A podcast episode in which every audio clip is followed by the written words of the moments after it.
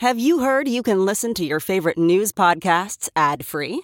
Good news! With Amazon Music, you have access to the largest catalog of ad free top podcasts included with your Prime membership.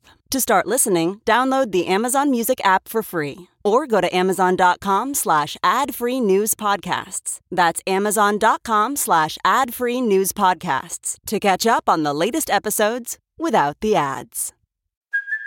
Hey, it's Kaley Cuoco for Priceline. Ready to go to your happy place for a happy price? Well, why didn't you say so? Just download the Priceline app right now and save up to 60% on hotels. So, whether it's Cousin Kevin's Kazoo concert in Kansas City, go Kevin, or Becky's Bachelorette Bash in Bermuda, you never have to miss a trip ever again. So, download the Priceline app today. Your savings are waiting. Go to your happy place for a happy price. Go to your happy price, Priceline. This is the John Fugelsang Podcast. I'm John Fugelsang. This is Sirius XM Progress 127. Welcome. Hello to everyone listening live, our evil army of the night. We love to hear from you all for the next three hours. We're coming at you live and interactive, coast to coast. And our number is 866 997 4748. Lot to get to. Hello to everybody who's listening uh, the next day, on demand, on the app, on the Fugelsang podcast. We love you guys too. You're always allowed to call us anytime, or you can always write us at our show's Facebook page. In the meantime, 866 997 4748. We'd love to hear from you. We got a good one tonight. There's a lot to cover. Oh my God. First off, today marks 82 years since the attack on the U.S. naval base in Pearl Harbor, Hawaii, which led directly to the catastrophic movie Pearl Harbor.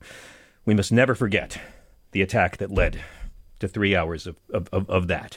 But I don't know if you noticed, there's a lot going on in the world today. Happy Hanukkah, first of all. Secondly, U.S. gas prices have now fallen to an 11 month low, hitting an average of $3.22 per gallon as oil prices drop below $70 per barrel. The United States is recovering from inflation better than all of our G7 allies.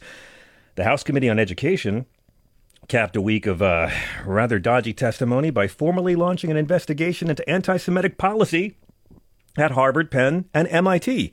They will not be looking into anti Semitic policy by Donald Trump having Nazis like Nick Fuentes and Kanye West over to his house for Thanksgiving dinner. As of today, cannabis is legal in the state of Ohio. But its Republican legislature is already in the process of imposing sweeping changes to the law because they don't actually mean anything they say about liberty or freedom or states' rights. Uh, New York Democrats have now selected former Congressman Tom Suozzi to run in the special election for George Santos's coveted seat. Other Democrats are dropping out. Look for a big coalescing around Tom Suozzi. We'll try to get him on the show. He follows us on Twitter, so see what I can do. Tonight on the show, Isaac Saul is here from Tangle News to talk about the debate last night we didn't get to watch because we were doing this thing live. Also, Julie Francella and Simon Moya Smith will be here in hour number two with our Indigenous Voices segment. Still trying to find the right name for that. And in hour number three, it's Minority Report with the great Thea Harper. And for tomorrow's show, we're going to make it a very funny Friday. First, we'll be having a, uh, a sit down with our good friend, Saturday Night Live veteran Rachel Dratch. Debbie Downer herself, with our friend comedian Irene Bremis. They have a really funny new podcast that has nothing to do with politics, but really supernatural stuff. Uh, and joining us tomorrow night live via Zoom, TV's Frank, Frank Conniff. It's going to be a fun rest of the week, and we're so glad you're with us to be a part of it. Again, our number is 866 997 4748. 866 997 GRIT. Chris Househelt's our executive producer running this monster from the South Carolina studios. The great Thea Harper runs our show from Brooklyn. And we are so glad you're with us. Let's get to it. It's been quite a day. You might have heard about this story. It's remarkable because I think we'll be hearing a lot more stories like this. A judge today ruled that a woman in Texas can get an abortion, an emergency medically necessary abortion, marking the first time there's an intervention like this in the state since before Roe v. Wade was decided half a century ago. You know, after the Supreme Court, which was packed with justices by Donald Trump, who lost the popular vote and put three people against the will of the American voters on the court, after that court overturned Roe v. Wade, the case that made abortion legal nationwide. And for the first time, Americans had rights taken away from them by the Supreme Court. Texas got ahead of that, instituting an abortion ban with practically no exceptions, including life threatening complications. Kate Cox is the person we're talking about now. She is a 31 year old mom of two. She lives in Texas. She's 20 weeks pregnant. Her fetus has a fatal genetic anomaly called tris- trisomy. I hope I'm saying it right. And it's a genetic, genetic condition that, in all but very, very rare cases, will lead to a stillbirth or a miscarriage or the newborn baby having incredible complications once it's born and dying horribly within the first year. Okay? That's what this condition leads to. If the baby's born at all, it almost certainly will die within the first year. And if Miss Cox stays pregnant, she could face deadly complications or lose the ability to have more children in the future. That's according to her legal complaint that she was forced to file because she lives in Texas. She was also experiencing pain during the pregnancy. She and her husband live in the Dallas area and they hope for a big family. They already have two kids. They never planned on having an abortion, they never wanted to. Texas bans nearly all abortions. There are limited exceptions to address the life of the mother, but you got to jump through a lot of hoops, and that's what this story is about. The laws provide some exceptions here and there if the health or the life of the pregnant woman is at stake. And abortion rights advocates will always tell you the provisions aren't clear, and it puts women who have complicated pregnancies at risk these overlapping bans in Texas that outlaw abortions from the moment of fertilization and allow private citizens to sue others who help a woman obtain an abortion outside of the state. Any doctor in Texas who helps this woman, whose very future and ability to bear children could be in jeopardy, any doctor who helps her risks losing their license and they risk losing their liberty because Texas is going to throw people in jail for helping women terminate pregnancies. This is where I have to point out that in all 50 states, whether abortion is legal or not, abortion is safer than pregnancy. Abortion is safer than childbirth. I hope that doesn't make you angry. I didn't make the rules. Now, the very, very conservative men who run Texas say this law is fine. It's got everything you need. Medical professionals say not so fast. The language is so vague in the law that we can't provide care in many life or death situations because we're going to be terrified of having our hospitals shut down. I mean, penalties for breaking the law include prison, for doctors, steep fines, the loss of your medical license. And her doctors are saying her health's at risk. Her, her fetus has no chance of survival. So this woman had to file. This woman's been to the hospital several times this year. Her lawyers say she's been to the ER four times because of pain and discharge. And the doctors had told her that under Texas's law, didn't matter how much pain she was in, and it didn't matter that her fetus would not live, she had to continue her pregnancy. This is America, one fifth of the way through the 21st century, because a reality TV landlord game show host racist clown ran for president and came in second. Kate Cox filed a request for a temporary restraining order that would allow her doctor to get around Texas's very restrictive abortion laws. So basically, if a woman needs a medically necessary abortion in Texas to save her life, she has to hire a lawyer before she can even talk to a doctor. And again, I've never been pregnant. I've lived with pregnant people. It does not make people feel good. With a fetus in a fatal condition, it's a huge stressor. And having to find a lawyer on top of that, and go through all of this? Shouldn't this be a medical choice, not a judicial choice? I mean, maybe I'm the conservative here, but uh, to me, the conservative point of view is that this should have been handled privately between the American taxpaying citizen and her doctor, and not some government bureaucrats who live in the dark ages and haven't actually read the Bible, but they're pretty sure being a Christian means fucking with women's health like this. Guys, no woman, no human should have to have their name dragged into public like this. This should be private for this woman and her family. Imagine all the other women who are in the same exact position but can't pay for a lawyer. So today, a judge in Texas granted her request. They will allow an abortion despite the state's strict bans. The judge is uh, Maya Guerra Gamble, Travis County District Court. And she sided with this 20 weeks pregnant mom of two, issuing a temporary restraining order. What that means is this will permit her doctor to perform the abortion her doctors say she needs, and the doctors will not face civil or criminal penalties under state law. Now, the judge, the New York Times wanted us all to know this judge is a Democrat, and she is, but she agreed with Kate Cox's lawyers that the procedure was necessary to protect her from a potentially dangerous birth and to preserve her future fertility. This is life, liberty, and pursuit of happiness territory, folks. This is basic freedoms 101. And this ruling only applied to, to Ms. Cox. They think that she's among the first attempts to seek a court approved abortion since the Donald Trump clown court overturned Roe v. Wade last year. The, the idea that this woman wants to be pregnant and the law might cause her to lose the ability to get pregnant again is despicable. And the judge cited that when she signed the order. Now, this brings us to the Texas Attorney General's office because they argued today against granting the order. And they are most likely going to appeal this to go to a higher court. The Texas Attorney General's office has said that Ms. Cox does not qualify for a medical exemption to the state's abortion bans, and that she should be forced by the state to carry a fetus in her body that has no chance of living, give birth to it, and wait for it to bloody well die. Because these men are so pro life. And by men, I'm making air quotes on the radio. I'm talking about Ken Paxton, who is a criminal and the Texas Attorney General. You know Ken Paxton, right? Impeached this year by his own party, his own wife.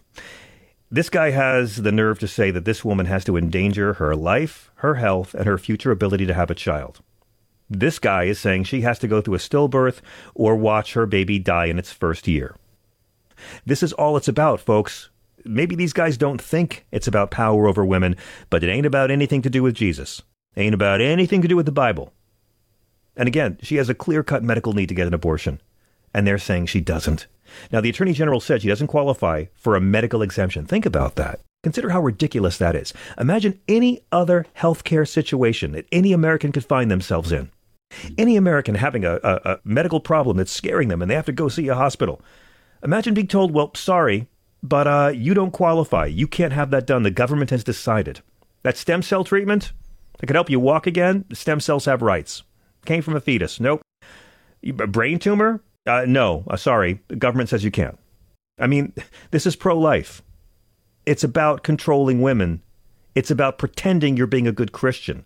But the reality is, the greatest trick Satan ever pulled was getting followers of Jesus to vote against everything Jesus ever talked about by talking about abortion, which Jesus never talked about. Her life is not yet sufficiently endangered. That's what Ken Paxton said. Her life is not yet sufficiently endangered. What is this pro life man saying? We have to wait until she's in much greater danger? Right? When she needs in- intervention right now? And then we'll file another petition in the courts? I mean, this is why the doctors and the activists are saying these laws are too vague. How much risk does a woman's life have to be threatened with? 50% chance of death? 75% chance of death? This guy, Ken Paxton, was just impeached. The Republicans sent and acquitted him, barely. And he's going to be tried in court after many, many years of his securities fraud and all the appeals. And he's trying to destroy Planned Parenthood in Texas with a false claim suit. And by the way, that trial is going to be under Judge Kacsmaryk in Amarillo, the same judge who is trying to ban the abortion pill for all Americans. Texas is a trial case to see how extreme right wing Republicans will go.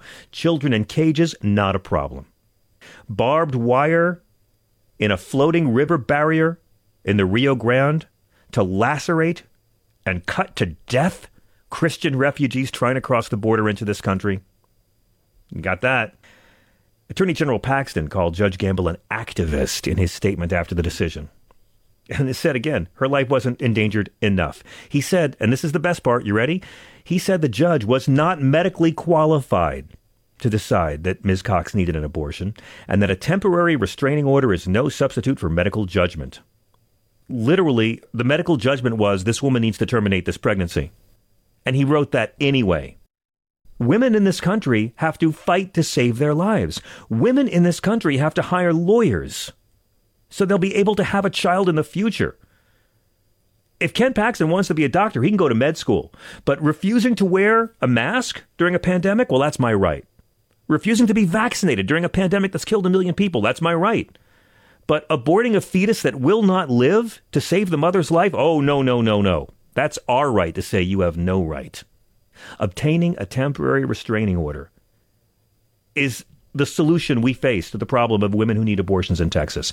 Uh, lawyers for the Center for Reproductive Rights said in a press conference they don't see it as a realistic option for people who are pregnant in Texas and do not wish to be, to be able to hire lawyers all the time. But that's what this debate is about. It is about right wing people who don't know what's in the Bible they pretend falsely to follow, who think the government has a right to force American taxpaying citizens to be pregnant when those citizens don't want to be. Imagine if you had to give personal medical records publicly on the news to preserve your health and your future. These are death panels, folks. Pro life means you're willing to let a mother die for the sake of a child who will also die a painful, inevitable death. Pro life means willing to roll the dice because your faith is so deep that you will let this woman's other two children potentially grow up without a mother. This woman has to undergo trauma in addition to the physical pain and the loss of a fetus she wanted to carry and raise and she has to contend with these inhumane, disgusting laws. Medical decisions should be between patients and doctors. That is the liberal point of view, and goddamn it, that's the conservative point of view, too. The state should have no role in this other than ensuring that the people who are giving medical care are licensed. That's it. That's how much the government has to be involved. Now a woman has to be able to afford a lawyer for her doctor to give her care. and this comes at a time when New Hampshire just introduced a 15 day abortion ban. 15 days before any woman knows she's pregnant. One of the most extreme anti choice bills in the country. And they have a Republican trifecta Governor's Mansion, House, and Senate. This is going to be law next month. And you'll see this law be challenged again. 15 days. Men who will never have to make the choice women have to make are more than willing to make that choice for those women. In late November in Montana, some Democratic aligned groups filed paperwork to begin trying to get a constitutional amendment protecting abortion rights on Montana's ballot. Can you imagine that? Well, Democrats can because they've seen it happen around the country, even in deep red states. And this could boost Jon Tester's reelection bid because he's a vulnerable Democrat. And you put abortion issues on the ballot in as many critical states as possible, even Montana. People will show up to vote. We've already seen it. This proposed amendment, it's not finalized, would prohibit the government from denying or burdening the right to abortion before fetal viability. Guys, right wing people, left wing people, we can blame Donald Trump for killing Roe v. Wade. I mean, the American people voted for Hillary Clinton. Trump got the job, and he demolished a 50 year legal precedent. For the first time in our lives, the rights of American citizens have been rescinded by a Supreme Court that is there because of right wing court packing. It's corrupt, guys. They deprived Barack Obama of having an up or down vote. It's court packing. They fast tracked Amy Coney Barrett, which was the complete opposite of why they wouldn't have an up or down vote for Merrick Garland. It's court packing. And the Democrats let them do it. There's another case challenging Texas abortion law right now we've talked about that's brought by 20 women who have said they were denied appropriate abortion care, but that could take weeks or months to resolve. But no woman should ever be forced to seek court approval to take care of her own health. And this judge's decision is going to still be appealed by the state. They've been aggressively defending their abortion laws because they pretend to be good people. And of course, I'll say this again Republicans don't really care about abortion. If they wanted abortions to stop, they'd fight for birth control, they'd fight for sex ed in the schools. They'd reduce the number of abortions. They don't care. They want power, folks. It's all they want. It's the only ideology. They don't care about immigration. They don't care about freedom. They don't care about Ukraine or Israel. They care about power. And they believe they can always get votes with this issue of abortion. That's it. And now, pretty soon, Courts in all of these states that have banned abortion rights are going to be filled with thousands of lawsuits similar to this one. And a lot of judges are going to get really sick of these very vague anti abortion laws. And you'll see this over the next couple of years. Every state Supreme Court at some point is going to declare these laws as unenforceable because they're so vague. Keep this in mind when you hear Republicans say they will allow abortions to save a woman's life. We'll allow it. We'll permit you to stay alive this one time. They don't mean it. Ken Paxton's proving it. They're going to fight it every step of the way. Not because they care about women and not because they care about babies. We goddamn well know once that baby pops out, they don't want to hear dick from that little ex fetus. No. They want it for power. And if they beat up on women, the shitty fake Christians will reward them with votes. But I want to say one last thing, and then I'll stop ranting about this. Every single person, every person of every ideology, every American, every human is here because a woman had to go through this. The physical demands of pregnancy and childbirth, the emotional, the economic demands of pregnancy and childbirth. We are all here because our mothers sacrificed. We're all here because pregnant women sacrificed for us. So, why can't we frame this by saying that we, the people, owe pregnant women the right to not be public property that bureaucrats control?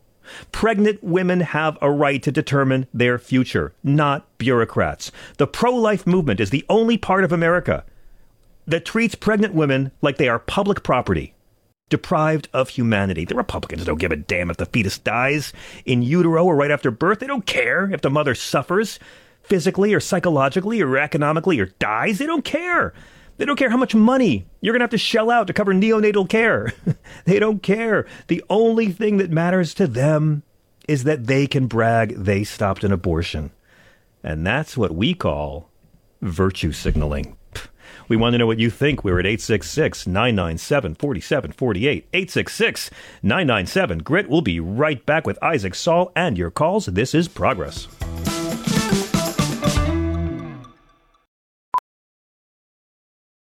Ophthalmologist Dr. Strauss has seen firsthand how the metaverse is helping surgeons practice the procedures to treat cataracts. Cataracts are the primary cause of avoidable blindness. He works with a virtual reality training platform developed by Fundamental VR and Orbis International to help surgeons develop the muscle memory they need. The result? More confident, capable surgeons. And even more importantly, patients who can see. Explore more stories like Dr. Strauss's at meta.com slash metaverse impact. As you write your life story, you're far from finished. Are you looking to close the book on your job? Maybe turn a page in your career? Be continued at the Georgetown University School of Continuing Studies. Our professional master's degrees and certificates are designed to meet you where you are and take you where you want to go. At Georgetown SCS, the learning never stops, and neither do you. Write your next chapter be continued at scs.georgetown.edu slash podcast. Hey, everybody, it's Michael Steele, host of the Michael Steele Podcast.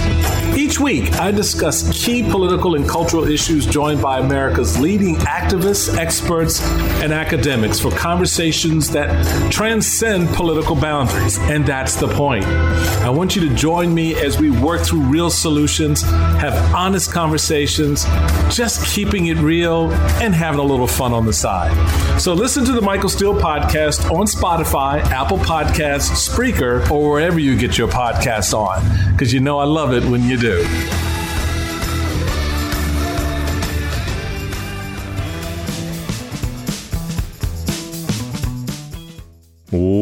Welcome back to Sirius XM. I'm John Fugelsang, hey, if you missed last night's conversation with Congressman Eric Swalwell of California, boy, you missed a good one dude just lost George Santos and Kevin McCarthy in the same week. It was great. If you missed it, well, good news is you can always hear it on SiriusXM on demand on the app, or uh, you can check out the John Fugelsang podcast. Thank you, Congressman Swalwell. I think he's going to come back and join us again. All right. Did you see the debate last night? Did you watch any of the debate last night? If you were listening to us, you heard us joking about it, but we were on the air live. We didn't get to see all of it. I know that Chris Christie went after Trump pretty much nonstop the entire time. Uh, Vivek Ramaswamy continued his ongoing mission to make everyone else on the stage look incredibly presidential. And Nikki Haley learned that she can just show up and not say anything because Vivek Ramaswamy will make her look presidential but she was treated like a frontrunner. Everybody piled on her the whole time. It was a lot of drama. Uh, Ron DeSantis still wearing his human suit. But did it mean anything? I mean, it really was a battle to see which one of these four gladiators has the chance to be a distant, distant second. I didn't get to see the whole thing, but one of the best recaps came from our good friend, reporter Isaac Saul, who is the founder of Tangle, which is an independent ad free, nonpartisan politics newsletter that really summarizes the best arguments by both the left and the right on the news of the day. I recommend it if you want to hear what the intelligent take of the right is this week. Now, Tangle's been recognized by the New York Times, Forbes, The Hustle, Substack, and many others as one of the most successful politics newsletters on the internet. It's a pleasure to welcome Isaac Saul back to SiriusXM. Thanks for having me, John. Always glad to be here. Thank you. It's great to have you back. And I, I, watched much of the first hour as we were getting ready to go on the air last night. M- my biggest takeaway was whether Nikki Haley's the front runner or not. I mean, technically she's still in third place, but wow, they acted like she was the front runner on that stage. Yeah, no, I think it's clear uh, from the way the candidates are acting and from a lot of the media attention that she certainly got all the momentum right now. I mean, Ron DeSantis was really supposed to be the guy to face down Trump one on one, and he's never been able to get his footing in this race. And I think some of the big donors, like the Koch brothers, and coming out in favor of Haley, have really put her sort of front and center in the limelight. And it showed last night. I mean, yeah, it was knives out for Haley, clearly. Yeah, and again, I, I believe she's at what ten point six percent in the polls. Like, she's got yeah, one, in, one, uh, one out of uh, ten Republicans like her, so she, clearly she's a threat. Yeah, no, I mean, th- this is kind of the fascinating thing about all this is, you know, Trump has literally just said, I'm not going to show up. And it's done precisely zero to his credibility with Republican voters, which eh, honestly is pretty disappointing from my perspective. I mean, I, I wish there was some kind of campaign on social media or, you know, a group of his supporters, anybody who said, that you know they wouldn't vote for him if he didn't show up for a debate and put some pressure on him to to stand up for his record. And it's a very un-Trumpian thing to do to kind of back away from the fight. But you know, it's hard to argue with it tactically. I mean, it seems to have it worked. Really These guys are all just eating each other alive, and he's dominating. Yeah, I mean, I hate to say it, but is Trump not just smart to avoid showing up for this thing? He has nothing to gain and a lot to lose if he does. Yeah, no, I mean, again, it's uh, it's disappointing as a voter and an American, and I would love to see how he would handle, you know, staring down some of his competition, Vivek, DeSantis, Christie, especially, and of course Haley, who, like I said, feels like she has all the momentum. But uh, yeah, it's worked incredibly well in his favor. I mean, they're all just beating the hell out of each other while he just kind of watches on TV and laughs, and his poll numbers seem to get better every week. It, it, seemed at times last night that there were really two tribes in this episode of Survivor. Uh, three. Number one is the Trump tribe, which doesn't show up. Number two is the MAGA tribe, and that was clearly Vivek and Ron DeSantis um, who, you know, I think Vivek is there to make DeSantis look calm. Uh, Vivek was frequently nearly unhinged, and DeSantis, uh, we could talk all day about how uncomfortable he is in just about any public setting. But on the other side, you've got this tar- tribe that uh, I think we would call uh, what the Republican Party used to be. And that was Chris Christie and Nikki Haley, who were clearly the only relaxed people on stage last night. Um, Christie seems to realize that he has no chance of anything. He's just showing up, I guess, to argue against Donald Trump. And Nikki Haley, by the end of the evening, I was kind of surprised that when Vivek went after her for not knowing the names of certain regions in eastern Ukraine, she wouldn't even respond and actually told the moderators it wasn't worth her time. I don't know if I've ever seen anyone say that in a presidential debate before, but she just didn't take the bait, didn't even fight back. Yeah, no, it was fascinating. I mean, uh, there was also that moment too where Christie jumped in and defended her and you know as she was taking fire from Vivek said you know this is this is embarrassing for you you're you know you're attacking an accomplished woman a republican candidate somebody who agrees with you on all these things and basically called him an obnoxious blowhard which I, have to say was kind of satisfying to watch happen. You know, I, I, actually happen to agree with Ramaswamy on some of his policy positions, but he's so unbelievably annoying in the way that he makes his case and he's so unhinged about a few certain issues that it's it's hard to feel good about him when you watch him as a candidate. And yeah. you know, I, I for me, what Haley did at the end actually kind of landed because I did you know, too. I didn't I think so it too. was. I didn't think it was worth her time, and I thought it was kind of a responsible way to, to I was reply impressed. to him, given given everything. Yeah, it was. It's a hard thing to do to bite your tongue in that moment. She was sort of giving a real time example of um, how to know when to ignore your trolls rather than you know take the bait every single time. And she did she did it. I mean, I, I felt like oh, I'm going to ignore people on Twitter after this. But Vivek last night was so theatrical and brought in so many uh, conspiracy theories. I mean, 9/11 was the inside job, and January 6th was the inside job. I mean, it got so stunty. I was waiting for Ron DeSantis to take out his poop map from last week. Um, Fox Fox News clearly is cutting uh, cutting him loose. Both both uh, my old buddy Brian Kilmeade and my old friend Doocy have had it with Vivek and called him embarrassing, worst debate performance in a long time. It's clear that Fox News is not into this guy who's calling Nikki Haley a fascist neocon. But why do you think Vivek Ramaswamy is in the race? Do we know who's funding him? It seems like he's out there to just be a stalking horse for MAGA talking points and get his cabinet job at some point. Yeah, no, it's really bizarre. I mean, uh, Christie made the the excellent point a few times last night that the race isn't with Joe Biden right now. It's it's with Donald Trump, and he tried to press them on stage, which I thought was really useful to see. To just say, you guys, did, did you realize that we are in this against the former president right now? We're not running against Joe Biden yet. Will anybody talk about him?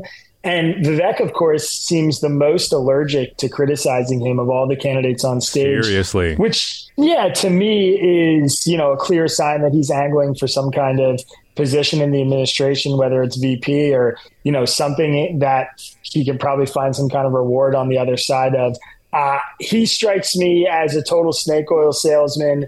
You know, every now and then he blurts out something that I find really interesting. And I think he's on the pulse of a lot of you know, important things about the fentanyl crisis, about a lack of a national identity in the country. I mean, he talks about things that I think are really important and resonant, but the way he goes about selling his ideas are often so dishonest and yes. disingenuous that yeah. Uh, yeah, it's it's and and the stuff last night about January 6 being an inside job and the great replacement theory. I mean, that's some really dark stuff from some dark corners of the political world right now and I was not thrilled seeing that get get platformed, and I, I was happy, like you said, to see him take some heat from the Fox News guys, and, and also to get booed in real time in an auditorium yeah. full of people who otherwise probably enjoy a lot of his ideas.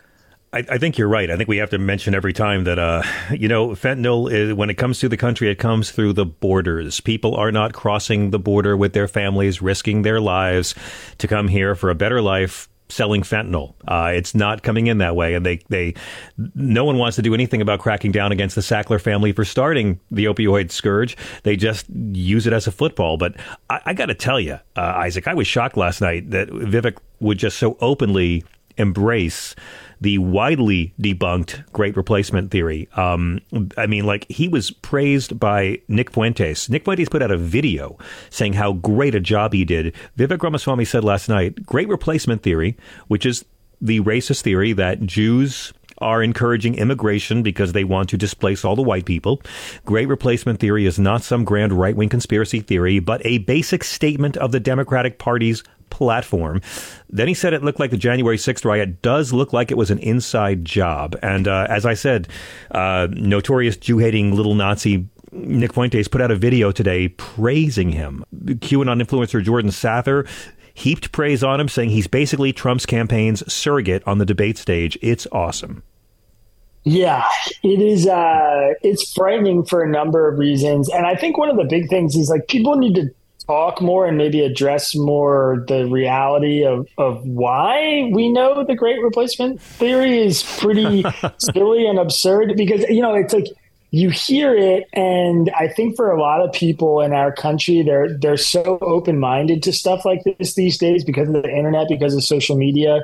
Um, you know democrats aren't importing migrants. Jews aren't importing migrants because they don't have to. We live in a great country with a lot of jobs. Migrants want to come here. They're interested in coming here. So that's number one. Second is like foreign born immigrants are actually more socially conservative. We see that right now with Hispanic right. voters all across the country. If, if Democrats wanted to import a bunch of migrants in order to win elections, or if Jews wanted to do that to get more liberal policies, they wouldn't be bringing in people from Mexico and Central America. They would go to like Sweden or Germany or something. I mean, the whole idea is so backwards and absurd. But you know, that's what's really scary is it's it's very closely tied to all this classic anti-Semitic stuff. and he's just blathering it, you know, in the middle of saying some things that maybe have some truth or real policy positions, which makes it sound legitimate, which is why it's so dangerous and damaging. I mean, that really, I was floored. That was definitely in my, in my opinion, that was the most abhorrent thing that he did last night. The January 6th inside job stuff is insane, yeah. but I get it. He's going to feed that red meat to some some people on the far right and in the MAGA oh, yeah. world, but you know, that was just a, it was a bridge too far for me for sure.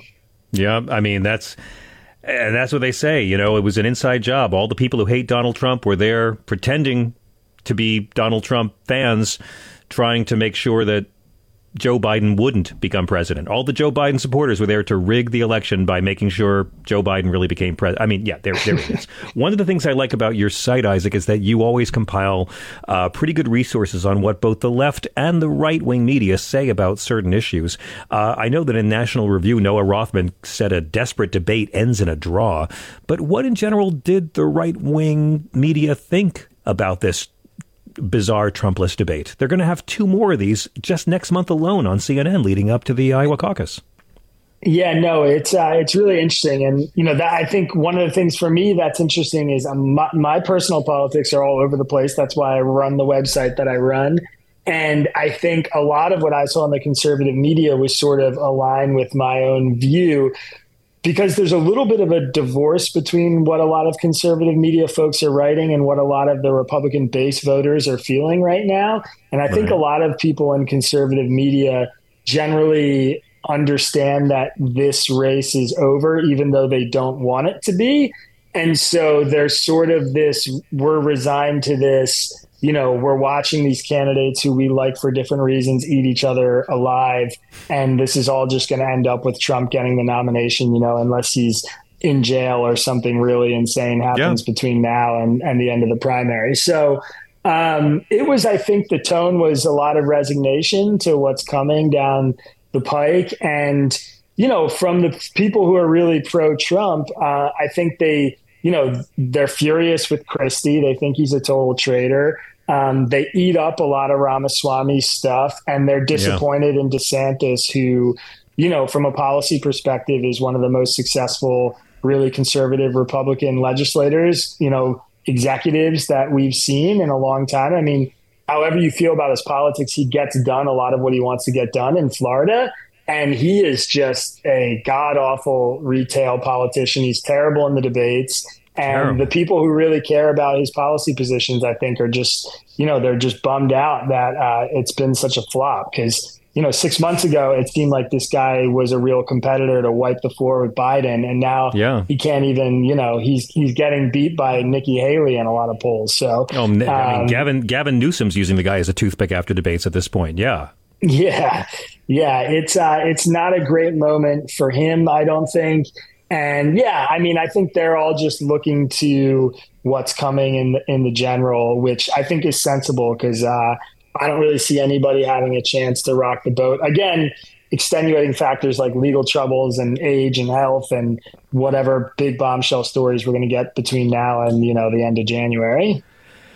Exactly right. Well, we're we're what like six weeks away now from Iowa, and Politico had an analysis of the four GOP debates so far, and they found that with each debates, the candidates have been more inclined to go after each other instead of going after Trump, who is far and away the leader in the polls. Now, of course, we know that only Chris Christie, who is the lowest polling guy on the stage, has sustained attacks on Trump.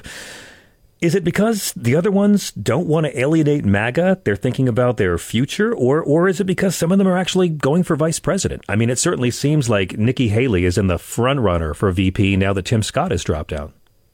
Yeah, no, it's um it's really bizarre and it's kind of hard to figure out because, you know, for someone like Vivek, maybe it makes sense. But I mean, Ron DeSantis and Nikki Haley, they're they're running. Like they are trying to win this race and it's so odd to me that they are so timid and scared to go after him. I mean, I thought what Christie said last night was right on the money, which is if you're afraid to to you know say the truth about Donald Trump, how, how can we trust you to sit across from you know Xi Jinping or or Vladimir Putin if if you won't even stand here and tell the American people what you honestly think about this guy?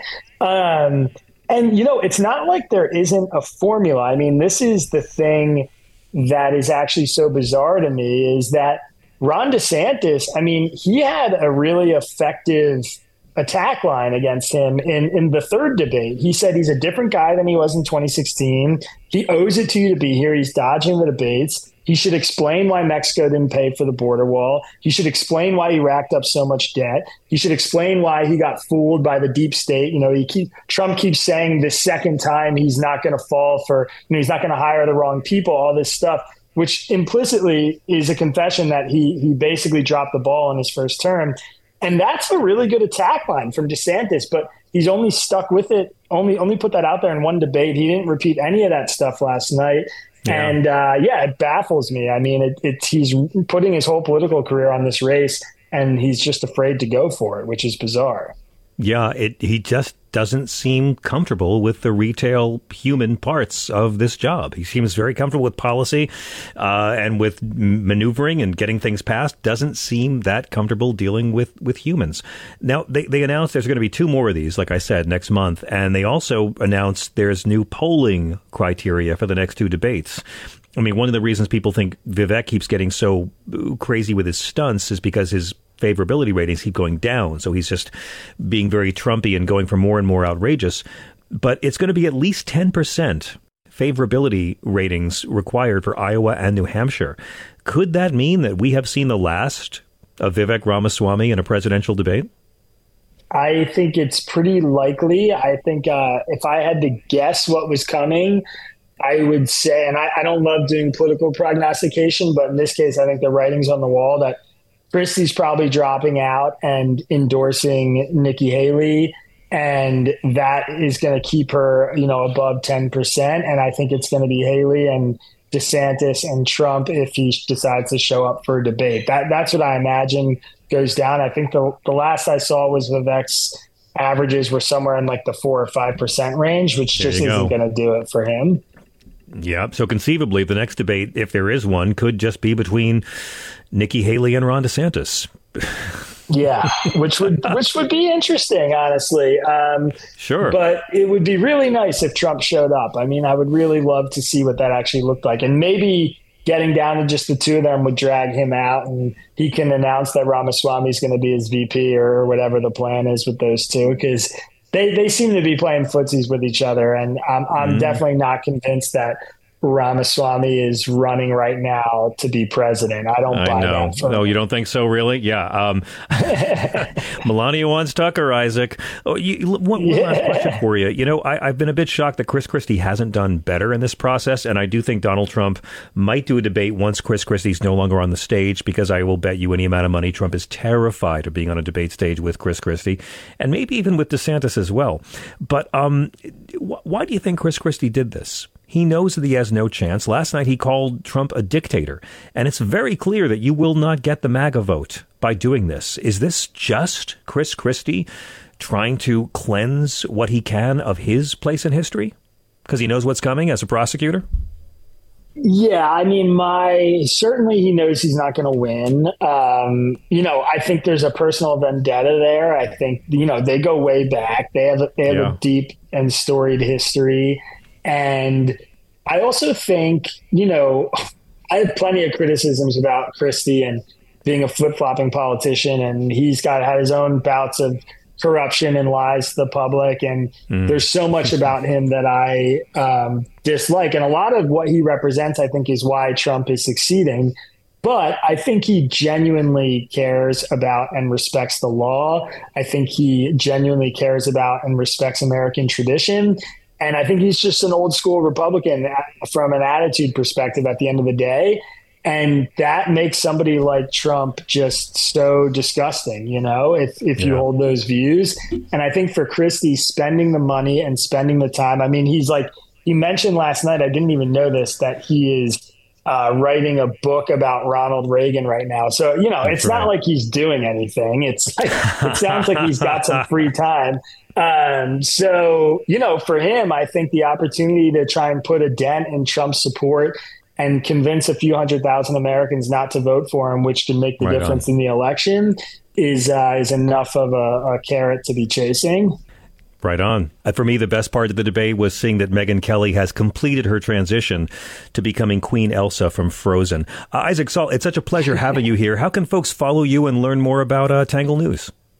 Thanks, John. I appreciate it. Yeah, the best thing to do is to go to readtangle.com. That's R E A D tangle.com. And you can check out the newsletter for free and read as long as you like. And if you like what we're doing, become a paying member and unlock some extra content and throw your money behind some good independent journalism. Right on. Thank you very much for joining us. I really like what you're doing with Tangled. It's a pleasure having you back. Have a good evening. Thanks, John. We'll, Appreciate it. Thank you. We'll be right back with your calls at 866 997 4748 right after this.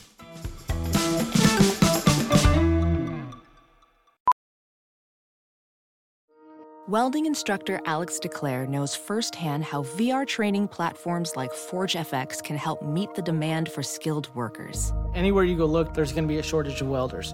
VR training can help welding students learn the skills they need to begin and advance in their career. The beauty of virtual reality is it simulates that exact muscle memory that they need.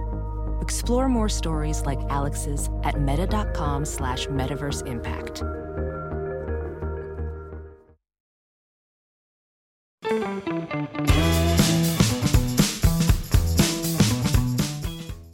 John Fugelsang. This is SiriusXM Progress. In a few minutes, we're going to be joined by Simon and Julie. I want to get to your calls as well, really quick. Here is Congressman Hakeem Jeffries earlier today, just giving a little reminder from Democrats that it would be near villainous for Republicans to let the holiday recess come without aid for our besieged ally, Ukraine. It would be um, irresponsible legislatively uh, for my Republican colleagues to decide that they're going to go home to celebrate the holidays when our allies continue to be um, involved in existential fights that relate directly to America's national security. That guy could be your Speaker of the House uh, in about 13 months from now. Let's get back to the phones before we go to our guests. We are at 866 997 4748. 866 997 Grit. Jason in Missouri. Thank you so much for waiting on hold. You're on progress. Hello. How you doing tonight, John? Good. How are you, sir? Well, I'm good. I can tell you, I didn't watch the Republican debate last night. I can say with full candor, I was watching wrestling last night because Ben Mankiewicz from the Young Turks back in the day. Most people mm-hmm. may remember him. Is He's now an old part friend of mine. Turner Classic Movies. Yeah, that's right. One of the better guys. He did an intro for a wrestling show last night, so I felt the need to watch something more entertaining than watch Who's Gonna Kiss Donald Trump's ass. I have a question. At, at, at, what point? At what point during? And I love Ben Mankiewicz. He's been on this show many yeah. times. At what point during the pro wrestling match did you realize you weren't watching the Republican debate? How long did it take? Exactly uh, took me about 90 seconds with pyro and more exciting entrance music that didn't involve a Christian band. I once watched 20 minutes of a shark. I once watched 20 minutes of a Sharknado movie before I realized it wasn't the Sarah Palin press conference I was looking for. So I know how these things can happen. nice. I'm starting to become convinced of a belief, John. I'm wondering what's happening with Asa Hutchinson. He's and still in there. I think it's happening with. He's Asa. still in the race. Asa fifth placer. I'm thinking I'm thinking he's the sacrificial lamb when Trump goes down in flames. What? I just I've thought that before with Pence, but Pence was too busy talking to Mother to realize what what had happened to Wait him. a second. How is how is Asa Hutchinson the sacrificial lamb when Trump goes down in flames? I mean, at least tell me Eric. Well, oh yeah. Uh, my belief is the RNC is looking for somebody to try to pull the Baptist vote, and he's the cleanest face. Because oh. you know, if they go to the convention floor that they've got to have somebody who can keep some normalcy there. Hmm. Because yeah, Haley but they're not let, they're they're not letting him. They're not even letting Asa Hutchinson debate. You know, if they wanted him on that stage, they would rig it and make the rules whatever it well, had to be to get Asa there. They don't want him there. That's what's making me. That's what's making me think that there's some kind of plan here, because they know there's going to be life after Trump, right? I mean, that's what it is. Some of them know that. Some of them don't think in these I terms. Mean, and a lot of these, don't forget, you know, like the, the, the Republican National Committee in Wisconsin is going broke. Like a lot of these states, uh, Republican parties are starving for cash because people aren't donating to the Republican Party anymore. They're donating to Donald Trump's PAC, Save America. And the RNC donations are drying up before an election year. Donald Trump doesn't care about this Republican Party any more than Kevin McCarthy does. Well, I tell you, in the end, John, I got to believe that it's coming down to who's going to be the next one. And Yeah. Nikki Haley's the most dangerous, but we'll see.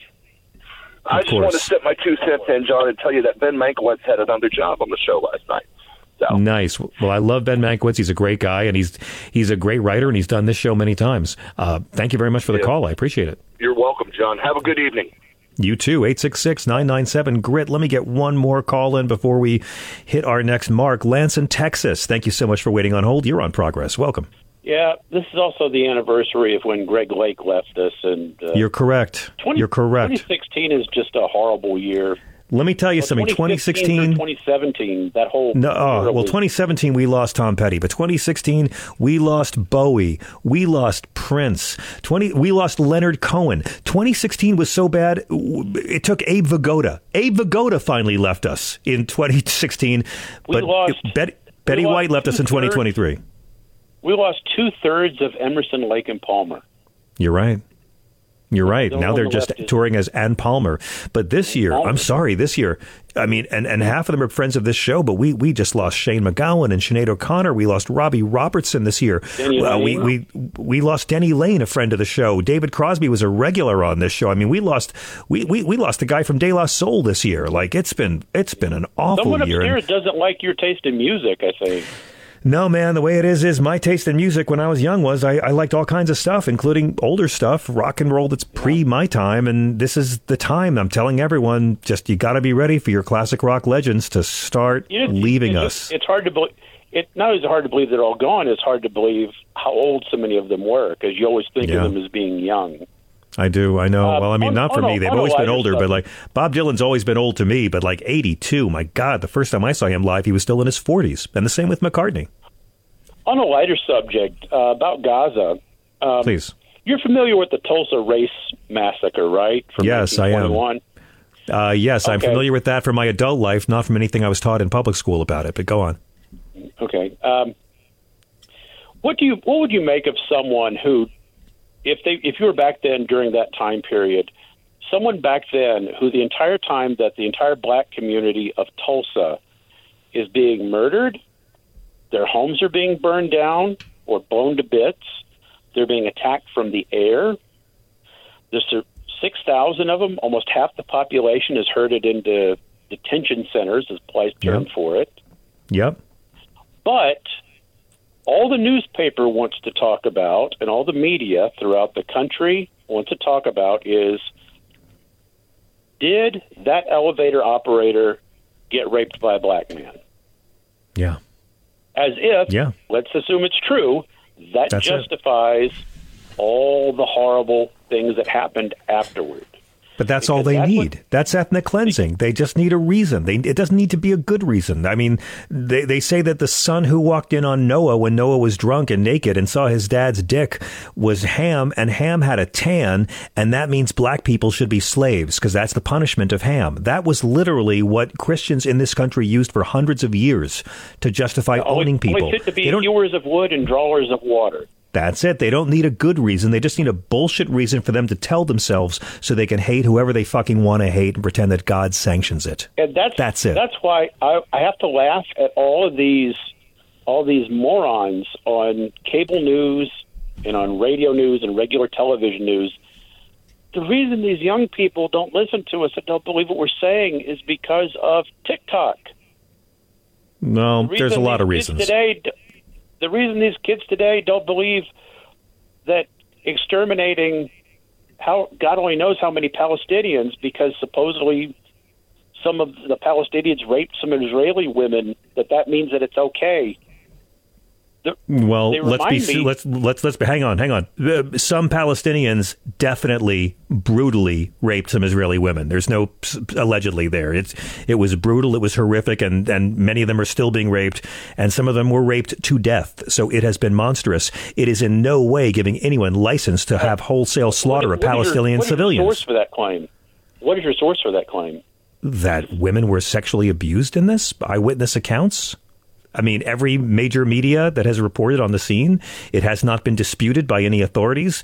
Women were brutally sexually assaulted actually, and, and, and disfigured and cut up. And again, I, I care about the Palestinian people. Hamas are Nazi bastards. I care about the Israeli people. Netanyahu is a criminal gangster thug. I think both peoples deserve better leadership. the the the problem with your with your spiel there is the main source is Kokav Elkayam Levy, who's listed as a legal expert, and supposedly she did interviews with survivors who claimed that they were raped by Hamas. The problem Yeah. is one, she has a her big area of expertise. She writes legal memos for the Israeli government to justify torturing prison inmates who are on hunger strike and torturing them while they're in Israeli custody. She also publishes photographs Yeah, of this Kurdish is not women. my were- friend. This is not raped. coming from. But this is not coming from just one person. This is not just one person reporting almost every this. This is source, almost every source you look into, the one, the article that's posted on the BBC, that's the one that's being thrown around. They quote her. okay, but but Posts photographs of Kurdish women not- who were raped in Syria and claims that they were Israeli women raped by Hamas two months ago. Okay, uh, are you are you say, listen? We can agree that throughout human history, sexual violence is used as a weapon of war. We can agree on that, Oh, right? Of course. And by the Okay. way, I'm not. I wouldn't be. I wouldn't be shocked if members of Hamas did commit rape. I mean, if you're Well, yeah, I, I think you're choosing a grenades, pretty I strange. mean- I think you're. I, I- I don't really understand why you're choosing this particular argument to make. I, I think you'll believe that they'll slaughter these children and, and that they will disfigure bodies, but they'll be deferential enough to not rape the women. There's a there's a No, strange. just- well, There's there are there's there's work there's One, no one out there denying. There's no one out there uh, other than you, my friend, denying the sexual violence committed by Hamas during October seventh. Uh, try, try the Mondoweiss website because they, they go over this this quack's record the entire time. There are two principles. At There- work here. You keep one, talking about that this which one is person. presented without evidence cannot can be dismissed without evidence. Do you understand that there's You know, been bodies that were recovered where the genitals were so mutilated they couldn't tell what the gender of the corpse was? I mean, th- this is not just one activist you don't Shrapnel like. can do that to human bodies when they throw grenades. Uh, see, buildings. there's this. Can I just I, I jump in don't for a understand second? why you're. Yeah, go ahead, please. there is this undercurrent that is kind of ta- really taking off online and I- i've been thinking about it for days and days and i don't get it but there's a real w- willingness to uh, uh, believe that large swaths of what happened on october 7th either didn't happen or are being blown out of proportion including the uh, sexual violence committed against women in the kibbutzes, um, including the rave music massacre. festival as well. I've seen the mu- people the say that the, the, the rave massacre was was a was a uh, that everything's Yeah. a false flag, that everything's a lie. And when you get into that, why is that? And I think it goes to that people need it to not be true because it, it, it then makes their support of that side a moral quandary. And then also, um, you have to really be careful because it almost feeds into an inherent anti Semitism. It really does. no, and you really, it means, yes, it, it means I don't believe something until there is proof of it. Right, but what is And what throwing what's, what anti- proof would throwing out the satisfy you? But but my friend, is what really what and- my friend, what proof what proof would satisfy you? There were girls with broken pelvises at this music festival. I mean, there were women whose guess- crotches and Pelvises underwear were covered in will What happen when explosives go off. Well, I guess you could go onto claims to Telegram and look at the Ha- Hamas GoPro cameras. I guess if you really wanted proof. I mean, You've seen that footage? So- have you? so- Have I mean, seen it? so you think the footage is also fake? So and, and so No, I you're just saying the Israeli any the police? Do you, do you think that? They show, no, it, do you? they show it to specially selected journalists, especially to right wing mouth breathers. You could go to Either- tel- on Telegram. And, you could go to Telegram and search for it and look for it yourself. Yeah, listen, I, I, you're you're not going to get any defensive Netanyahu, Netanyahu out of me. He's a monster. He caused this. He propped up Hamas. He did everything he could to keep them in power to make him look good. I am not pro Netanyahu, but dude, you're calling all the Israeli military and journalists and police liars and medical officials. I mean, this is pretty well documented, and it's only going to become the- better documented. After the 40 beheaded babies hoax, if they told me the sky was blue this morning, I would want to see video evidence to prove it. Okay, so they- for you, you will not lying- believe. So, so you will not believe the testimony of, of raped women. You will need to see video evidence to accept they, these. Where have they test? Where have they given this testimony? It's always someone who reported that they heard from someone. the Israeli police and the Israeli oh. military as well. No, I Look, mean maybe maybe you're right. Maybe you're right. Maybe Hamas. Maybe this person raped me. No, you know what? don't Maybe you're right. someone- Maybe maybe Hamas slaughtered all these men, women, and children, committed incredible acts of violence and mutilation. But maybe, maybe they're deferential enough. They're not going to commit sexual violence because they're But nice I in didn't that say regard. that they didn't. That they didn't do it. I, am saying there's I mean, no you're All right. certainly not. You're certainly not saying they did. And also, I just want to jump in with one final point. Your original analogy of the Tulsa Race Massacre is a little flawed because you were like, "Well, what if this all happened and the people focused on uh, the whether the elevator operator was raped by a black man?" That's exactly how it went down. That's exactly how the newspapers handled it for seventy years, more or less. Yep. That's how they handled Emmett Till. He whistled mean, at a white girl. What more do you want? If, any, if anything, our- you're showing our that media history. has spent the last week browbeating Congresswoman Jayapal, even though she said she's appalled at any kind, any kind of sexual violence. yeah, she's also acknowledged that there was sexual violence. Are you disputing Congresswoman Jayapal? On that count, until someone shows proof, believe it. And So when that's not- Congresswoman Jayapal decries the sexual violence, are you saying that she's being dishonest? no, I'm saying she's she's buying something without being critical of it. All right. It's all just- I can say is, dude, that it, it took it took the UN. It, it, it took the UN Secretary General 53 days to acknowledge the sexual violence. It's going to take a little bit longer for other people. I get it. I, I get where you're coming from. I, I, I hope you're right, and I hope it's all lies, and I hope no women were abused in this way. I hope you're right. Incubator story. Did you fall Look, for that John. one? Look, No, John, I didn't fall Lance for is- it.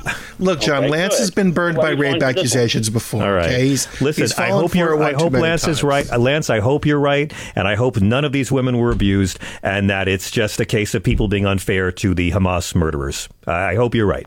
Um, I happen to think less Nice of straw man, by the way. It's not a straw man, and I'm not your enemy, pal. Yeah. I'm saying I hope you're right, and I hope that we'll find out that no women were sexually abused by these men Odds are- who were murdering people. are, anytime, anytime there's military operations, odds are women are going to be attacked like that. Well, it doesn't Yeah, I matter. know, Then why are you making this argument? Then? that so so you're having it both ways now. Okay, I got I got to go, Lance. I love you, but I got to go. Uh, again, I, I I think it's great that you think these murderers are too nice to rape, but we got to split. My guests are waiting in the wings. Quick break. We'll be back with Simon and Julie, and wash ourselves off in just one moment. This is progress.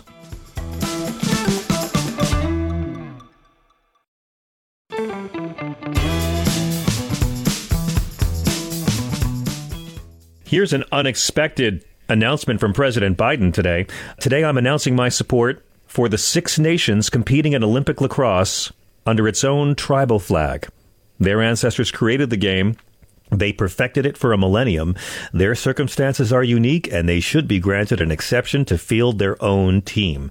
Something so moral that you know racists will call unpatriotic. I am so pleased to welcome back two of our favorite regular guests. Simon Moya Smith is an Oglala Lakota and Chicano journalist. He's a contributing writer at NBC News, where you can read his thoughts on issues at the intersection of his heritage and modern politics and culture. He's the author of the forthcoming book, Your Spirit Animal is a Jackass, and he recently profiled actress Paulina Alexis of the Peabody Award winning FX series Reservation Dogs for the Cut. Simon, welcome back. Hey, man. Thanks for having me. So good to have you. And I'm equally happy to welcome back the, the great Julie Francella, who's an activist, artist, writer, and veteran mental health professional with over 28 years of experience in the clinical field working with complex trauma. Julie worked as executive director of a domestic violence center as a clinical caseworker for 13 years at a residential treatment center for indigenous youth and families. She is an enrolled member of the Ojibwe Batchewana First Nation Reserve. It is a great pleasure to have you back. Hello, Julie. Hello, thank you. Um, and I just wanted to greet all of your listeners warmly on this first day of Hanukkah. And I hope the light of this festival brings us all closer to understanding and peace, peace, peace. I hope so as well. I have to tell you, I needed to hear a little bit of good news today. And this story about the Six Nations competing uh, in Olympic lacrosse, not as an American team, but as their own tribal team. Uh, where did this come from? This was so moving. Did you? I I assume you guys have been aware that this has been brewing. Oh yeah, no, it's been a thing for quite a while. Please tell me about it because I've, I've, I'm a I'm a gringo. I never heard about it till today, and I'm so moved by the struggle. And to me, that a sitting American president would sign off on this, knowing how the racists are going to come down on him for it. Yeah, I mean, it's a historic move. Yeah, President Joe Biden announced uh, his support for the Haudenosaunee uh, nation of the Confederacy to compete under its own flag and in the sport of lacrosse. Uh, so this will be in the 2028 Olympics in Los Angeles. And this is so significant because it recognizes the cultural significance and the origins, first of all, of lacrosse, which was invented and spread by uh, the Haudenosaunee people, uh, native to the areas around the St. Lawrence River in New York and Ontario. And just just to mention, uh, Robbie Robertson is part of the Six Nations, so this is actually mm. um, his nation. Oh, brilliant! Brilliant. Well, I, I, I, mean, Simon, it's great, but what, what can we expect? I mean, they won't be an American team competing under an American flag, but it, it seems like for lacrosse, it's it's one of the most pure expressions of uh, of nationality you could hope for in the Olympics. Yeah, and everybody has to remember that lacrosse was invented by the Haudenosaunee. I know that we associate lacrosse with like rich frat boys, right? At I private sure do. schools, right? Mm-hmm. So, but no, this is a medicine game. It was a spiritual game, right? And so we say Haudenosaunee because Haudenosaunee means the people of the Longhouse. We don't usually say Iroquois but it is a spiritual event and it, they play for the welfare of the people. Okay. But let's remember who the Haudenosaunee are. They're the ones that built the New York City skyline. These were the people that would jump from beam to beam from like 50, 60 feet into the air, or and they would just like jump from these beams and the Irish and the Italians and the Germans were like, look at those guys. And we to the point where the Haudenosaunee even had a neighborhood in Brooklyn. And a lot of people, when they think of New York, they're like, here's the Italian neighborhood, here's the Polish neighborhood, here's a Jewish neighborhood. Nobody ever thinks that there was a Native American neighborhood in Brooklyn. And you can look it up. There's a documentary on it. I can't remember the name right now, but it's about the Haudenosaunee, the Mohawks, who would be these, these skyscraper builders and jumpers from beam to beam. So waving the flag is a representation of their sovereignty. That, as I've said to you before, we are American, but we're pre American. So we're American yes. on paper with social security numbers, driver's licenses, but we predate the idea, even the idea of the United States by thousands and thousands and thousands of years. Yes.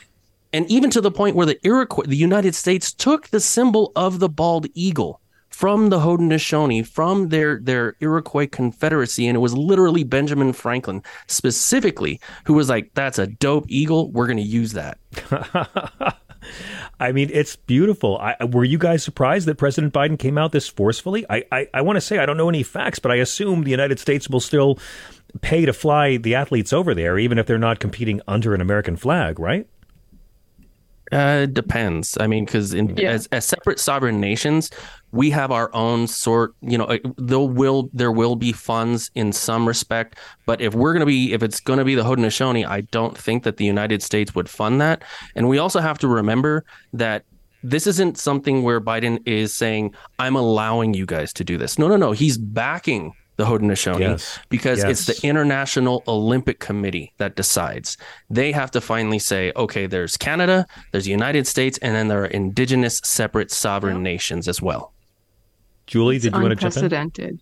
Yeah. Yeah. I mean, the, the the other thing too, you know, the Biden Biden administration just in doing this is just make uh, making these historic efforts, not just in this one um, situation, but historically, um, they're doing so much for the rights and needs of Native American communities, and just this just kind of underlines their commitment to um, their uh, to the Native American um, nations here. It's just I was actually kind of shocked. I I, I didn't think that this would happen, so I was yeah. very very happy, and um, you know I just I was just so so so proud this is going to be generating a lot of headlines when the Olympics come closer, isn't it? I mean, this mm-hmm. is going to be what all the media fi- fixates on, and I think it's going to be great. If you happen to be in New York City, um, they actually have the whole history of lacrosse at the Museum of the American Indian, and it's just beautiful. So, so check it out if you're down in uh, New York City. Hey, while we're on the subject of sports, can I ask you guys? Uh, last week we talked about that Chiefs game and the little kid whose face was painted half red half black, and yet he was mm-hmm. wearing a sacred headdress, and people were debating whether whether the red face or black face were offensive, and only you guys talked about how bloody offensive the headdress was. Um, is there any kind of update a week later where that uh, story is going? Oh yeah, the the the Chumash, the, those folks, uh, they came out and they were like, "Look, um, no, we we do not endorse this. We do not support this. Many nations and tribes have come out when somebody who either claims to be indigenous or just doesn't know any better, they have to say they're not a representation of our perspective or, of our beliefs when it comes to sports mascots. The majority of nations and tribes have come out and have said these are harmful, they're they're racist, and we do not support them. And so that's what the the tribe had to do. They had to file a press release saying, look, we don't back that at all. No. Julie, what did you make of the, uh, the Santa Ynez Band of the Chumash Indian statement? I mean, I think most um, people who who are connected to their communities would assume that that would be forthcoming, that a statement would be made, because there's so much debate in the media about, oh, is this okay? And then the family coming out and saying, oh, no, no, hey, don't worry, everybody, we're a Native American, it's okay. And right, it's just like, right. actually, no, it's not okay. So I'm actually very grateful because it's not just Simon and I out here saying, no, that's not okay. You know, or other people, you know, the, the, the nation, the chief came out and said, you know, the leader came out and said, this is not okay. So if mm-hmm. anyone out there was wondering, you know, they don't support this. And uh, so I appreciate that they did that. I love the language that they use. They didn't come out and, and, and slam anybody. They were very respectful and said, keep in mind the mm-hmm. decisions mm-hmm. made by individuals or families in our community are their own and may not reflect the views of the broader tribal community. As a federally recognized tribe, the Santa Ynez Band of Chumash Indians does not endorse wearing regalia as part of a costume or participating Ooh. in any other type of cultural appropriation. Boom. Simple, direct, right. no anger, nailed it. Oh yeah. And you know yeah. that's that's very that's very typical of you know our, our, even our elders you know they never tell us don't do something. They will tell us you know either we support it or we don't support it and it's it's our decisions our decisions but our decisions impact other people. So you know this this to me is is very reminiscent of the teachings that i was given you know growing up as well so. And yeah, yeah. they we get to choose I mean, at the end of the day, you know, you can choose if you want to be traditional, if you want to be Christian. We get the right to choose if you want to have short hair, you want to have long hair. We get to choose if we want to live in a big city like New York or we're back on the res. We have these decisions, but we are not allowed to go out and speak on behalf of the nation or tribe unless we're given like some level of permission, right? So I have permission from my my elders to to come out and say, "Hi, I'm Simon Moya Smith. I'm Oglala Lakota here's what I think, but I cannot come out and say the Oglala Lakota people. I can't do that. I can't speak on behalf right. of the, chi- the right. chiefs, the elders, the holy people. I want to talk about this really offensive thing that my old debate buddy Judge Jeanine said, but before we get there, I, I, I, Chris is going to load up the clip. I, I, have to commend you, Simon. You have an excellent piece this week uh, on Medium called "Houseless." On their homeland, about how while homelessness does plague all creeds and colors in the U.S., the unhoused indigenous population faces a very unique response from non natives. Just send them back to the reservation. It's a very painful subject to talk about, but we can't talk about the plight and the living situation of indigenous people without talking about the homelessness crisis and the indifference it has been met with by so many in power. Yeah. And I filed this on Medium because I have a on, on Medium I call it the dead file it's where I store stories that didn't make it anywhere. So I'll pitch it to NBC News or CNN or the New York Times or whatever. And for whatever reason, they will reject it. But the common rejection that I received for this article was that they're like, it's just another homelessness story. There's always been, you know, homeless people and there's homeless Indians. So what's new? And so, but for our elders, anecdotally, uh, they were like, okay, but there's been an increase of homeless indigenous people since yeah. the pandemic. The problem is when they count homeless folks, it usually is also by skin color. So they will lump indigenous people into the right. Latino Hispanic category. So the numbers of indigenous people is often skewed if it's not even there. So, but it is a very common response for indigenous people to hear when somebody said, well, they're homeless Indians and homeless Native Americans. Like, well, why don't they just send them back to the reservation?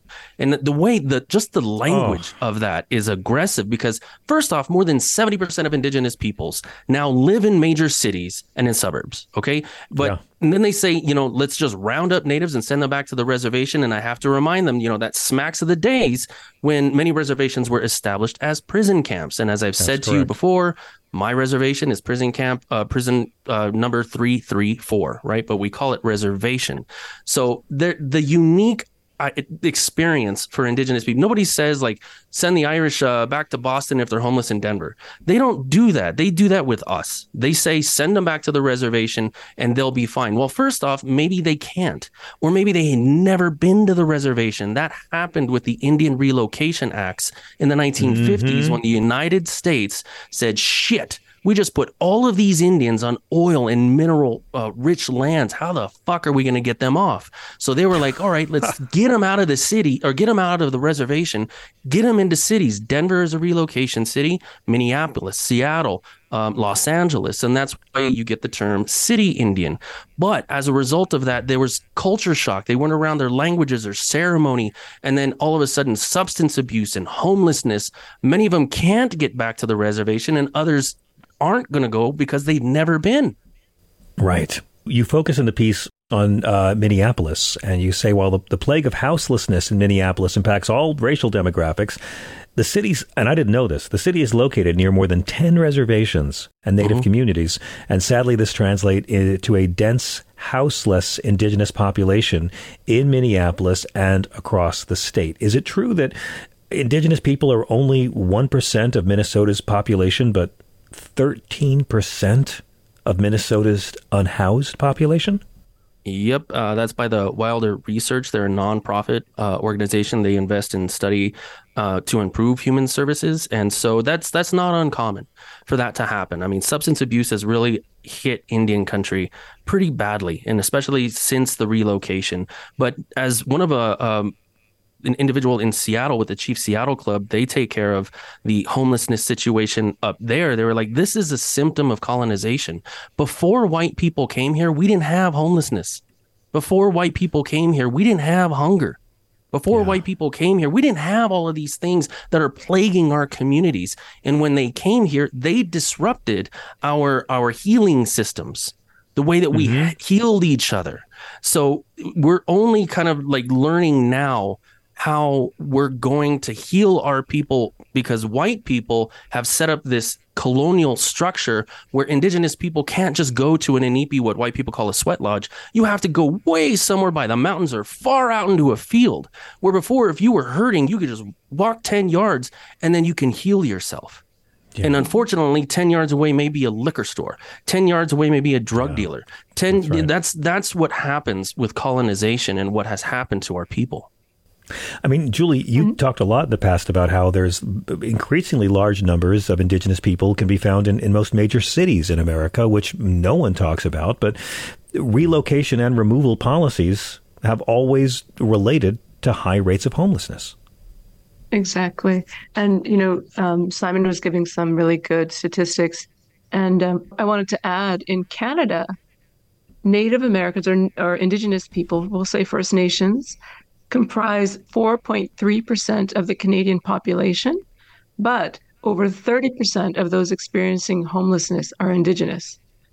Hmm. So that is a stark, stark, stark um, disparity. It's considering also Canada is among the top economies globally. So 30% of the homeless are Indigenous in Canada. And so we talk about, you know, this, we say from wealth to welfare. Just how did Canada's economy end up among the world's largest anyway. You know, was it sheer pioneering pluck of, you know, the can do uh, Canadians? Hmm. Exactly what has Canada done to amass, command, and enjoy this wealth? And there's a, a, a report actually, um, according to um, this report from the Yellowhead Institute, they stole it. And the yeah. report's called Cashback and uh, a Yellowhead Institute red paper. And it actually details what can only be described as a colossal colonial theft, the proceeds of which Canada continues to exploit and extract. Adding insult to injury, not only has Canada built itself up via the transformation of Indigenous lands and waterways into corporate profit and national power, but the report's authors argue it's forced a cradle to grave bureaucracy upon First Nations in the process, placing a stranglehold on our each and every need. Yeah. So basically, we talk about this result in uh, resulting in a zero sum economic game, a game that Canada has rigged in its favor to the ongoing detriment of First Nations people. Yeah. And when we talk about, you know, this uh, homelessness, you know, 60% of First Nations people in Canada don't live on on reserves. And the ones that do, or you say go back to the reservation or, or go back to the reserve, you can't actually do that. Or, you, you know, some people, as Simon was saying, can't do that. But when you do, in Canada especially, the treaties are not being um, adhered to. So funding That's was right. supposed to be given to the reserves in order to use the land that we're on and use the resources that we're on. And so the the government has not been um, honoring those treaties, and so there's high rates of poverty and high rates of homelessness even on the reservations. The housing crisis, yeah. there's a housing crisis there as well. And I love it in your piece, Simon. Homelessness is a symptom of colonization. I, have tweeted out the article from Medium. Everyone needs to read it, guys. We we have a lot of listeners who want to weigh in and talk to you guys and ask some questions. Are you ready to speak with some of our evil army of the night? oh hell yeah! Uh, Teresa in Washington is on line eight. Teresa, thank you for waiting. You're on Sirius XM with Simon Moya Smith and Julie Francella. Hi, Teresa. Uh, hi, guys. Um, I was I read a lot of history and stuff, and every time I read about the the First Nations, they're always breaking the treaties with them. They yeah. push them off any land that has minerals on it, like you know the Indian Removal Act that led to the Trail of Tears with the Cherokee, to to like uh, uh, even the Osage movie that's coming out, uh, Killers of the Kill, Killers yes. of the Flower Moon. I want to see that movie, but I don't think that movie is being told by a native voice for native audiences. Like like all of the other westerns and stuff yeah yeah they bring up the history and who's who's screwing who and and oh, who's hating who and all that stuff. But it's no it's for it's written by white people for white people basically. Mm. and i want to hear stories that are told by the natives from their point of view so well, anyway, yeah, well, those old those is, old westerns also are are stories by white people for white people. You know, all of yes. those old yes. westerns from the 50s, uh-huh. 40s, 40s, 50s and 60s. That was they demonized the hell out of us. Yeah. But my question is is I, I can't think of any tribe that the treaties weren't broken from. Can you? Well, not all tribes actually had treaties with the United States government. Some of them didn't. Um, Try, I, I, I, couldn't. Yeah, I couldn't tell you of a specific tribe where the United States didn't, uh, or uh, the United States didn't fuck over a specific tribe. We. That's why a lot of nations I mean, the majority of us will say, you know, honor the treaties because the United States believed it was a piece of paper. And even today, and I've said this before on the show, that legally just like the Declaration of Independence and the U.S. Constitution, treaties with us are living documents. You can use those in court against the United States. But again, with Standing Rock, they were like, we don't have, look, that was a piece of paper. That was a treaty that my grandfather, great grandfather signed with your great grandfather. And that has nothing to do with us. So we're going to drill, baby, drill. So when it comes to treaties, they're very quick to step on them. But to pinpoint a specific tribe or nation that can say, nope, they've upheld the treaties, good luck finding that one. Yeah. Yeah. Teresa, thank you very much for the call. Canada. Thank you for calling, Teresa. I want to get to one more call if we can. Uh, Dave in Pittsburgh, thank you for waiting on hold. You're on with Julian Simon. Welcome. Hello. I Hi. just want to say uh, thank you, uh, guys. Um, you guys have inspired me to look into my own uh, ancestry. Uh, unfortunately, you know, I'm can only be an ally. I'm not actually First Nations, but you know, I'm trying to learn my own uh, language, you know, which would be Polish, and looking into doing Polish cooking and all that, you know, so trying to reconnect. Because when my That's family nice. came over, you know, it's like, you're in America now, you speak English. So we've lost that connection, trying to regain that connection. But, you know, you guys inspired me to do that, you know. But I do want to try That's kind of lovely. That's kind of nice. Issues. Go ahead. You know, because yeah you know, my uh, friends here, you know, they uh, have some First Nations connections. They uh, have Cherokee in their uh, ancestry. At least that's according to an old, old uh, uh, marriage uh, announcement. And you know, we got a book of Native American uh, folklore that we uh, been reading to the boys, and mm-hmm. there's two uh, stories that stick in my mind you know, I'm originally from Michigan, and I believe it's uh, Chippewa story that Okay. when the Creator made the world, you know, He put His hand on the world to pause it for a moment to look at what He made, and He cried tears of joy, and that's what formed the Great Lakes. Hmm. Julie, do you want to jump in? I, I I love that story. Actually, I'm from that area, the Great Lakes, so up in the northern uh, northern Ontario, and um, I I love that you're reading um, stories to your your children about um, you know Ojibwe stories or Chippewa stories, and I think that's wonderful. And that is that is a one of the stories about the tears being the the Great Lakes. So, Gichigumi is what we call it. You know what's interesting Lake too? Superior. Yeah, man. If you, I mean, look up all these creation stories. A lot of, a lot of nations, a lot of tribes. We have very different creation stories in our own languages. And I've said it before that the Black Hills, Pahasapa, for us, is where we came from. We literally came out of the dirt, and you know, our, our. I mean, I, I hate to make the comparison, but white people they had Jesus Christ, right? But our prophet was a woman. She's the one that provided us with the pipe. She provided us with our prayers, right? And so it that really that bothered the hell out of the Christians when they came over and we were like, "Oh, cool, you've got a guy, we got a gal." And they're just like, "What?" So creation stories are really great places to start to learn about uh, nations and tribes, especially, you know, our beliefs and a lot of it is associated with the land and then of course the stars. Hey, thank you so One of much for the call. Great Oh, ways to learn about other people, you know, the language, the food, and the folklore. You know. Oh yeah. Right on. Don't leave the music out either, man. Thank you so, so Yeah, much music. for the call, Dave. It's a pleasure to hear from you. You know, if people want to come to my house and they don't like America, I'm not cooking for you. You can leave. That's the end of it. I work too hard. Now, you know what? They say that we shouldn't be thankful for Thanksgiving because we're all colonizers and we should tell the truth of what we've done. Does anyone in this country not think that the Native Americans, that the, the Native Indian Americans were, weren't here first. We all know that. We all admit to it. They were here first. You can watch any cowboy movie. They were here first. Okay? this segment is epic.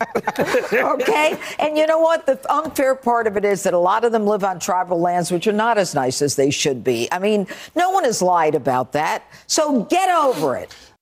There you go, uh, Simon. Uh, get over uh, uh, the theft of land Oh, and ethnic cleansing. Can you work on the Yeah. genocide? Getting over the genocide, please. Jesus, no, man. We hear that about everything. Get over it. Get over it. But it's like they want us to be the noble savage, right? And a lot of people don't know the noble savage. If you don't, that just means that we just went with it. We sided with the white people. We did. We just we we didn't do a thing to support our people. We supported them and their whole Bible. We're not going to be a noble savage. We're not going to get over it. It's not something. Genocide isn't something you get over. The brutality of indigenous people isn't something you get over. The land theft isn't something you get over. Bullshit holidays like Columbus Day and Thanksgiving, these aren't things we're just going to get over. And they want us to do that because what they want, they just want us to be that silent native. That's they it. want our dream catchers. They want our spirituality. They want our language. Be noble, please. Can you be that. noble? Can you put up with it? Right. Be noble, please. Thank you. Right. Yeah. And we're not going to be. Julie. Also, it dismisses the ongoing challenges that Native Americans are facing today. And I just want to mention to you the last residential school closed in 1996. The last residential school in Canada closed in 1996. That is not the past. Also, 2019 was the last forcibly sterilized First Nations woman. So these things are still happening. So when you say get over it, it's still happening, you know? No. So yeah. dismisses Oh, that. You guys are the best. I love this segment, and I look forward to it every week. How can our listeners follow you, Simon? You guys got me back on Twitter or X, so you can find me there at Simon Moya Smith or on Instagram at Simon Said Take a Pic. And we keep pulling you back in. Miss Julie Francella, how do we follow you? You can follow me on Instagram and on Twitter at Julie Francella. And I have a website, juliefrancella.com. And thank you so much.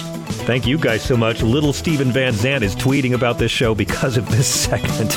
You guys are the best. This is Progress.